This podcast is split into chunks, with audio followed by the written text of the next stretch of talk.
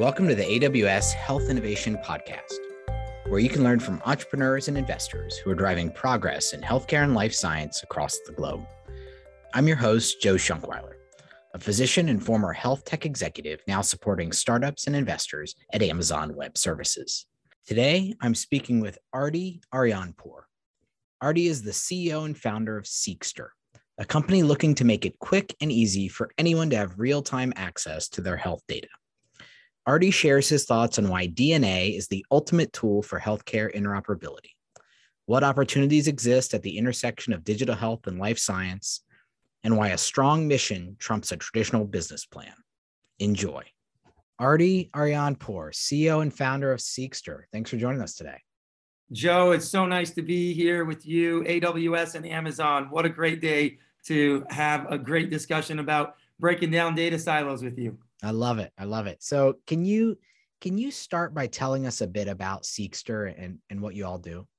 Yeah, absolutely. So uh, Seqster is the leading healthcare technology company, Joe, that breaks down health data silos at scale.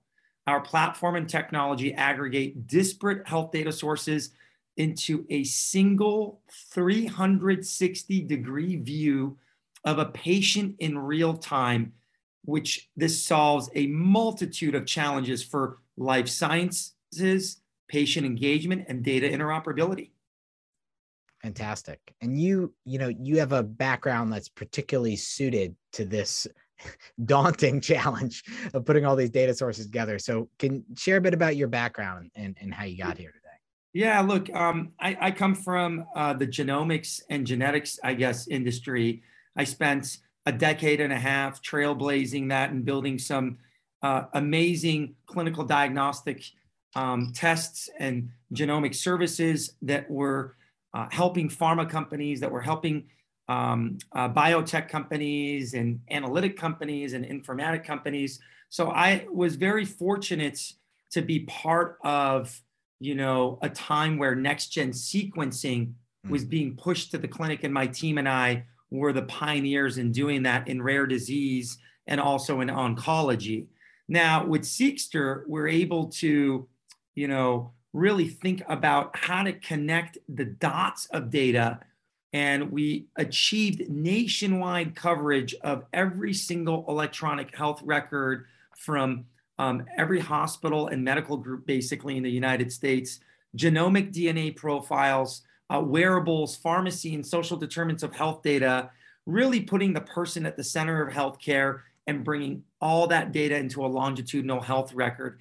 If I didn't come from my forward thinking, you know, um, genomics background and understanding how interoperable, Joe, DNA is, mm. I hmm. would have never been able to come up with you know Seqster and what our team has been able to achieve has just been incredible the last six years. What about the the market dynamics in that consumer and clinical genetics space? Because you're it, it, what I hear is that you had one important piece of the puzzle, um, but it sounds like you saw that there were other pieces floating out there that weren't being pulled into the the conversation the longitudinal you know journey for for people in in, in healthcare is that is that an accurate depiction absolutely while i was um, in clinical and consumer genetics genomics um, i increasingly realized how siloed the data is and how uh, the patients are disintermediated from their data. Hmm. Being in the genetic space, I definitely understood that DNA is in inherently interoperable, like I mentioned, because it's just ATCG. It doesn't matter what lab it comes out of. Right. However, all of the other health data, especially the EHR data, is highly fragmented, highly siloed. And then the tailwind started really in 2016 when I founded the company on you know wearable data and sensor data, and then the pandemic hits, and look where we are now with remote patient monitoring and home health. So I think that's a really interesting framing, like DNA as like a, a core coding mechanism, so to speak. So you don't have to have that like uh, it, it is a protocol in and of itself that's universally recognized. I've never I've never thought of it that way. Um, and is that why you think that interoperability at the level of the person, at the level of the patient, is preferable in that case? Absolutely. And you know, DNA is just so sexy, right? And yeah. everyone, you know, now knows what DNA is because of maybe uh, the vaccines and mRNA, right?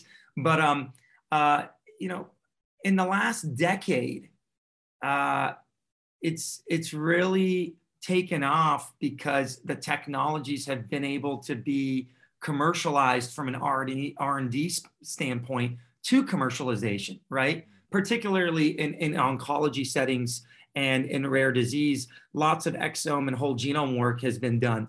But getting back to the interoperability and the um, preferable to other interoperability solutions and you know why and how we came up with this person patient centric interoperability um, it all has to do with the fact that people and patients or their caregivers joe are in the best position to know where their health data resides mm. and need to be able to access and engage with their data um, we learned that from the DNA side because you're able to do that from the DNA side. But by putting the patient at the center, we're able to break down silos that have forever challenged the healthcare system. And you know, as a physician yourself, you know this problem, you know how big interoperability is. And in the case of clinical trials and decentralized trials are now increasingly being adopted by pharma sponsors and contract research organizations and CROs. However, there needs to be real time, longitudinal data in order for there to be true decentralization. This is what we have realized and we've discovered with our technology at Seqster, and it's being adopted at scale now with some of the you know most amazing um, uh, enterprises across the world. Yeah, the the challenges of interoperability, like you're you're spot on, uh, and having sp- spent some time uh, on the policy world, um, I also know that it's hard. It's hard to have an edict on high that solves the problem, which is why we haven't like fully solved it yet. Um, but um, putting giving the patient and empowering them to own that piece of it to to like by definition breaking down the silos because it all resides at the patient level is um it's really powerful um and, and do you like are you optimistic about the trends on this i mean i i think i would have had a different answer on this a year ago you know and what like where we are trending with patient centered person centered interoperability or interoperability in general. Um but like what like what what trends are you following? Are you are you optimistic about where this is at? i think i know the answer but i think it's it's worth asking anyway. Yeah look um, i think you have a great vantage point from your standpoint and all you're doing at aws and amazon because you get to see you know how big problems are and again the number one problem in healthcare is this data interoperability mm-hmm. issue it is breaking down those data silos so um, when we're talking about a solution and a technology like Seqster, uh, we're able to see a lot of the trends, I guess, before they become trends. I mean, in 2016, when we founded the company, um, we knew that this was going to be big. We just didn't know when it was going to hit. I couldn't actually predict the pandemic, but right. I did predict that, you know, this is going to be a problem that's going to be growing far more faster than even cancer itself, unfortunately. Interoperability is not going away. Mm-hmm. I always say, even on the podcast, just in the last five, six minutes, imagine how much data has been siloed and added to the spider web of interoperability itself. Right. And how many lives have been lost because people are not truly owning, controlling, accessing, and more importantly, sharing their data with their consent. Mm-hmm. But there's an amazing progress at the crossroads, Joe, of digital health and life sciences that I'm seeing, particularly as companies transition from site based trials to decentralize clinical trials. The transition was accelerated by the pandemic and its variants. And these variants aren't going to be slowing down anytime soon, as you and I were just talking offline. But more importantly, pharma sponsors and CROs now realize they can run clinical studies faster, better, and cheaper when they're used by involving the patient. So that patient centricity is finally hitting. I think there's always a lag time between innovation and where the adoption happens. And you and I are breathing it and living it now, and even within this conversation.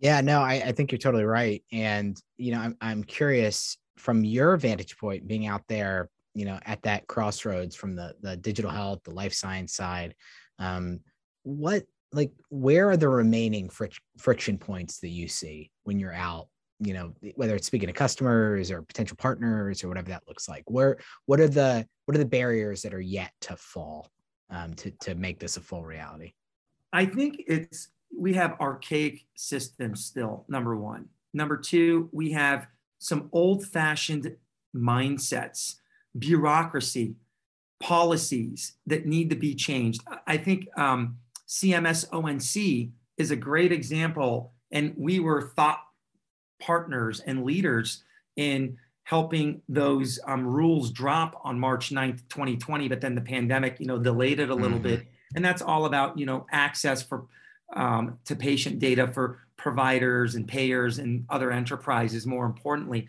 So it's great seeing things like that happen. But um, bureaucracy within the healthcare space is, I think, a, a major issue. And interoperability is not going to be solved by ONC mm. or you know CMS or a bunch of smart you know IT folks. Sorry to say, it's going to be delivered and solved by the patients. Interoperability will be delivered and solved through patient engagement, and this is what you know at Seqster we have discovered. It's a really powerful sentence, if you kind of just think about what I just said, interoperability will be solved through patient engagement. And that's why we've really focused on, you know, the life sciences sector, as well as building out a real world data collection platform where those use cases that you and I have spent, you know, years now talking at the halls of um, HLTH Health Conference or JP Morgan Health Conference when we were running around when it wasn't virtual and all the other great things that we would do. You know, everyone wanted a solution always. No one actually knew, you know, what dirty engineering had to be done on the back end mm-hmm. in order to empower, like you said, patients' lives at scale because we truly believe health data is medicine. And we could have never predicted Seqster would become law from CMS and ONC, but it did. And that was another thing we couldn't predict in 2016. So I think all of this results in how you connect the dots of disparate data sources. And um, collaboration is key on this. It, in addition to the data, or I guess included in that data, is the the progression of technology, even over the last five, ten years.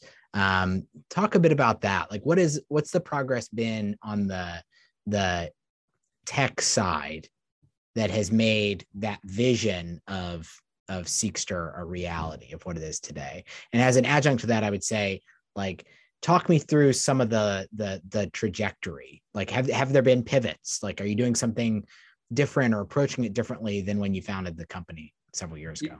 Yeah, great, great question. You know, when we founded the company, we thought, hey, we can use some off the shelf technology or product and get our MVP out. And when we started really digging into it in 2016, we couldn't. However, technology has progressed, but interoperability, Joe, um, of health data remains a major challenge. And I guess um, that gives us, I guess, a big job to fill too, right? or else we wouldn't be sitting here talking to you and we wouldn't have a job if the challenge didn't exist. Um, all the credit goes to the Seqster team in making the impossible a reality. Um, we cracked this code in 2018 when you know, Dr. Eric Topol, as you know, tweeted as the first patient, as the first innovator, as the first skeptic, as someone who ran the Cleveland Clinic and now Scripps um, research for, for so long. And he's probably the number one cited digital health futurist, right? And um, in 2018, in August, he shared his experience on Seqster on being able to bring all his data from 1985 to present mm. in four different health systems that we had no idea that we can get data out of. And his DNA data from his 23andMe account to his Fitbit data to his nutrition data and MyFitnessPal, all labs from different systems, different EMRs, different versions in less than 24 hours. And he said, step in the right direction.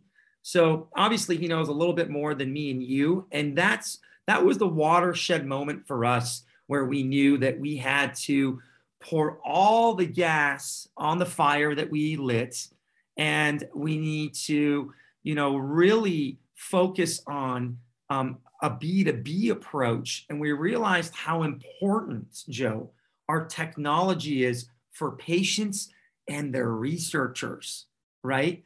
And w- within this we improve our capabilities every day to make the experiences better for everyone, whether it's the user interface, whether it's questionnaires, whether it's working with, you know, a top pharma client or a top analytic co- company or a top, you know, AI company, um, whoever our customer is, we've learned a lot about how to improve the system because we're working with really diverse um, use cases. However, there's an under silver underlining underneath it all and it's the fact that they all no matter what use case you're dealing with no matter what segment we're talking about whether it's payer provider pharma consumer brands such as amazon wanting to launch the next you know prime health. Look at the end of the day you're gonna have to deal with patients health data and how do you empower them? How do you engage them? And this is what we've really focused on. Your the comment you made about realizing how much you'd have to build. Um, I'd love to to unpack that a bit um, because this is this is not your first venture, right? You've done you've been out doing new stuff in healthcare and in the biotech life science space. So, what like what lessons were you bringing in from those previous ventures, and then how did that how did that get you to that buy, build, fork in the road, I guess? Yeah, look, I, I mean, I'm just so grateful and, and fortunate to have been able to network with folks like yourself, innovators, physicians, um, the medical community, um, the clinical diagnostic community, the genomics community, the um, healthcare community. Um, I have a really diverse um, view because of my experience in building multiple startups before this that have been very successful. Um, built a billion dollar enterprise, you know, out of really nothing with a great team, and we were able to um, be part of the SCOTUS decision of 2013 of fighting gene patents, and that all came from, you know, the fact that my mom um, has been a breast cancer survivor for a long time. Hmm. Um, if we fast forward to Seqster, Seqster saved my dad's life with colon cancer by running a tumor board in six hours and getting him into surgery in a couple days versus weeks. And he dodged a bullet from stage three um, uh, colon cancer, stage two. So I think bootstrapping and um, what I've learned a lot is what not to do. It's hmm. far more important to know all the pitfalls to avoid and how to bootstrap. The startup lessons from before is the greatest asset of any CEO. And this may be hard for early CEOs that um, it's their first startup or their first experience. But I think you have to be relentless and you have to be an avid learner. I'm a student of business. No matter how successful you are, you know, the key to my success and our team's success has been you know um, i instill everyone in underdog dna we're still underdogs we're still figuring it out we're learning from you we're learning from the next call. We're learning from the call before you. We're learning from the dinner last night.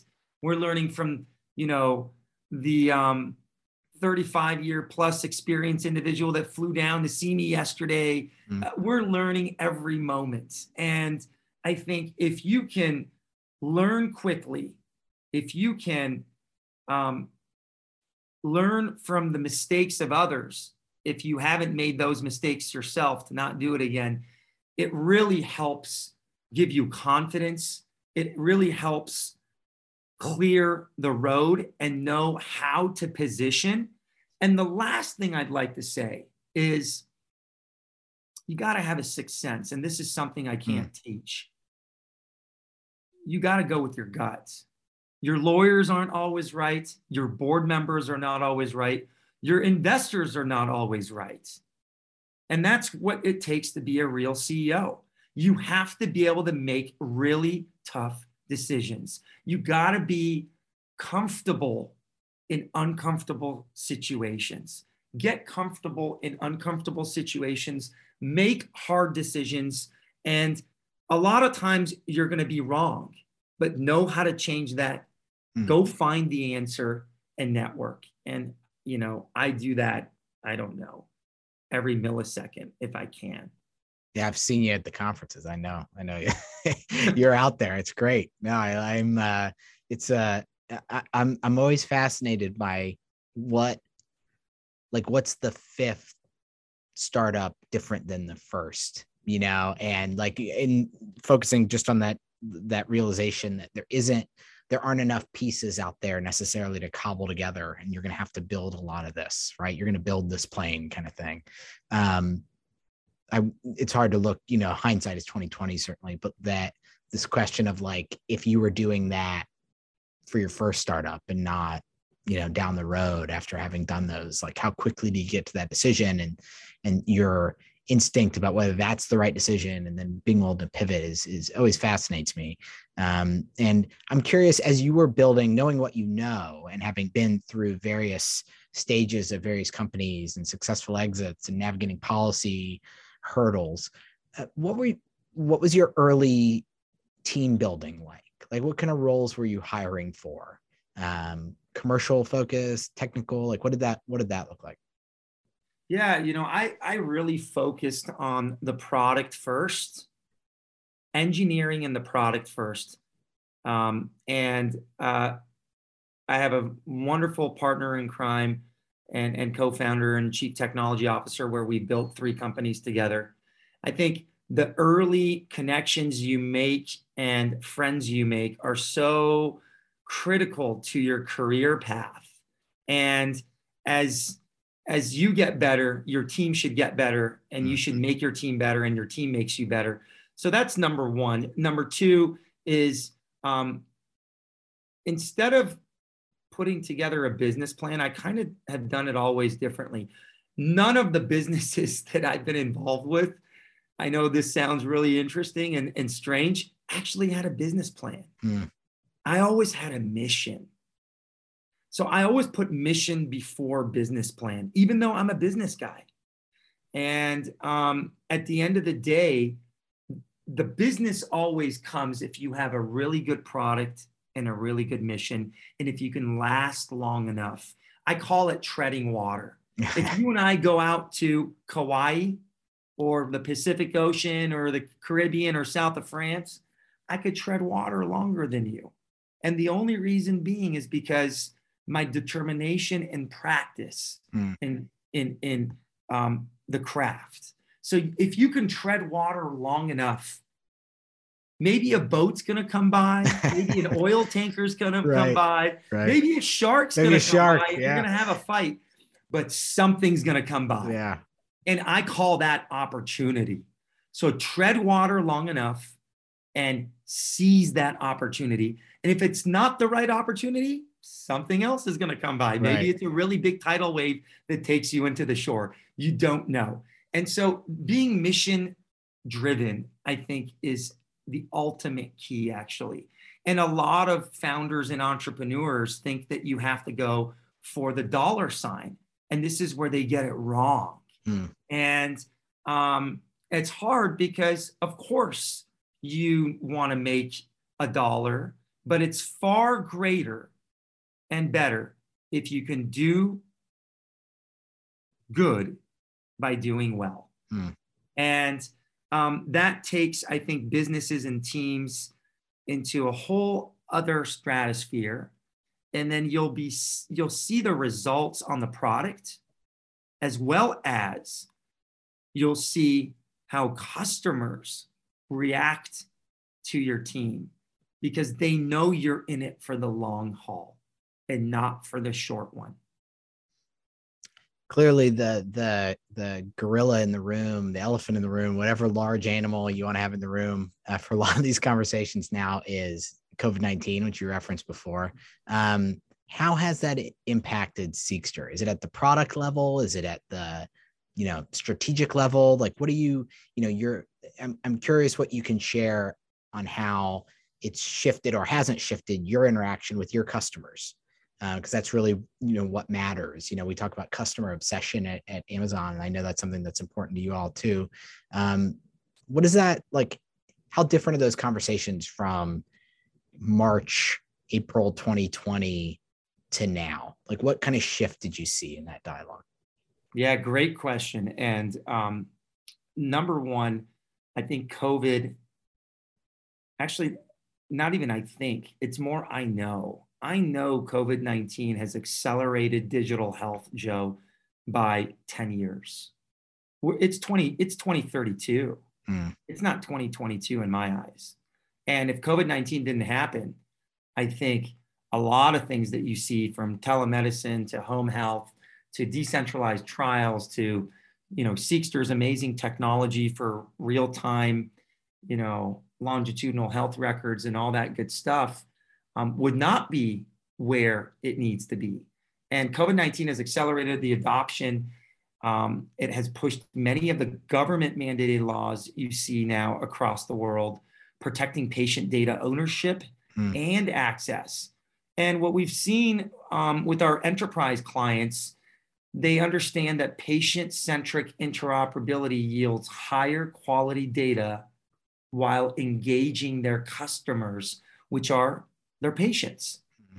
And um, before, these were kind of buzzwords. Instead, they are now, we've gone from the nice to haves to the have to haves, or I needed this yesterday and I need to catch up. And that's what I've seen from 2020 to 2022, really. It's really exciting. However, we're in the infancy of digital health. It is incredible. And seeing, having seen the infancy of the internet, even though I'm not 100 years old, I'm only 42 now. I just turned 42 a couple weeks ago. But um, uh, it's, I, I, I, I saw the, um, the infancy of the genomic era. Hmm. And now I've, I'm seeing the infancy of the digital health era. This is biology's century. And I'm so glad that I picked biological sciences as my major back in 1998. Right. Because it's finally hitting. There's a lag period. And as you know, you don't need to be a physician mm. to actually change or impact health, medicine, or science. And that's what I'm really seeing now. Yeah, and in fact, it may even be a given the shift, the generational shift in this um, it's almost an advantage not to be. You know, I think the um, you know, something that I've thought about in terms of care delivery models is it's hard it's hard to reframe the whole discussion. Um, you know, around we talk about this in value-based care a lot, like the transition from volume to value, as an example. If you've lived your whole life as a provider or administrator or working at the payer level, thinking in terms of volume, now thinking in terms of value is a real shift. And um, you need folks that grew up in the value mindset to then innovate within that realm. And I, I I'm hearing from you a lot of the same things. Like at the early stages, you're going to reproduce a lot of the old models digitally, let's say. And now, how do you get to the next level of that? And it sounds like that's what you all have in mind for 2022 and beyond for Seqster. Absolutely. And I think, you know, um, some of the greatest growth opportunities that we see uh, for 2022 and beyond is healthcare as a whole, Joe, as you explained, is um, expanding rapidly. And the greatest growth opportunity is in drug discovery and research, where you know studies require that longitudinal real world data streaming directly from the patients. And Seqster empowers you know those pharma sponsors and the CROs to successfully transition to decentralized trials without real time, um, real world data. Companies are stuck in the old models that we just spoke about, some being like the EDC or electronic data capture, mm. which is static data models that is time consuming and costly for sponsors and all those other good things. It's um it's really uh, fascinating to see that um, multiple different segments, whether it's pharma, consumer brands, payers, providers, are so interested in becoming a digital health company for their customers, for right. their patients, because they have to, like I said. And this is where our technology is just such a game changer. I cannot express, and you can probably hear it in my voice, how powerful our technology is. Give us a call. We're here to help you. Seriously. And and Ardy, I I just want to want to close this out. You've I, and I've had the privilege of seeing you provide some of this advice to entrepreneurs and new CEOs um, at conferences and other places. But what's what's your like when somebody approaches you and says, "I'm the CEO of a, a, a seed stage health tech startup," and I, you know, heard you on a podcast or I, you know, read some of the stuff that you've been saying. What's your like? What's your advice for those folks? Yeah, first off, I, I, respond to every single person that approaches me from an entrepreneur standpoint. I love helping entrepreneurs. Um, it's it's what I do every day as an entrepreneur myself and a learning oper- entrepreneur. So, uh, number one, um, you know, happy to chat, happy to you know message, happy to send an email to anyone that has a question or is just wanting you know a, a sounding board there. Um, my advice is be fearless, right? Um, be relentless. Find something that you truly believe in and go all in on it. And everyone talks about pivoting. It's okay to pivot business models. Do not pivot your mission. Hmm. Since day one of founding my company, Seqster is really simple. It's all about seeking health data for patients it's never been any different. And that's why we are where we are today. It's about treading that water, right? Because keep it really simple. Hmm. Don't try to go do everything. Be laser focused once you find a use case and find really good partners, find really good customers. And for those folks that tell you no, it's okay, move on. They're going to come back if you really got something. Ardy Arianpour, CEO and founder of Seqster. Thanks for joining me today. Joe, it was a pleasure. I really enjoyed being on your incredible AWS Amazon podcast. Thank you, AWS and Amazon, for all you guys too. Thank you so much. Thank you. If you enjoyed the show, please leave us a review and rating. It helps others find us.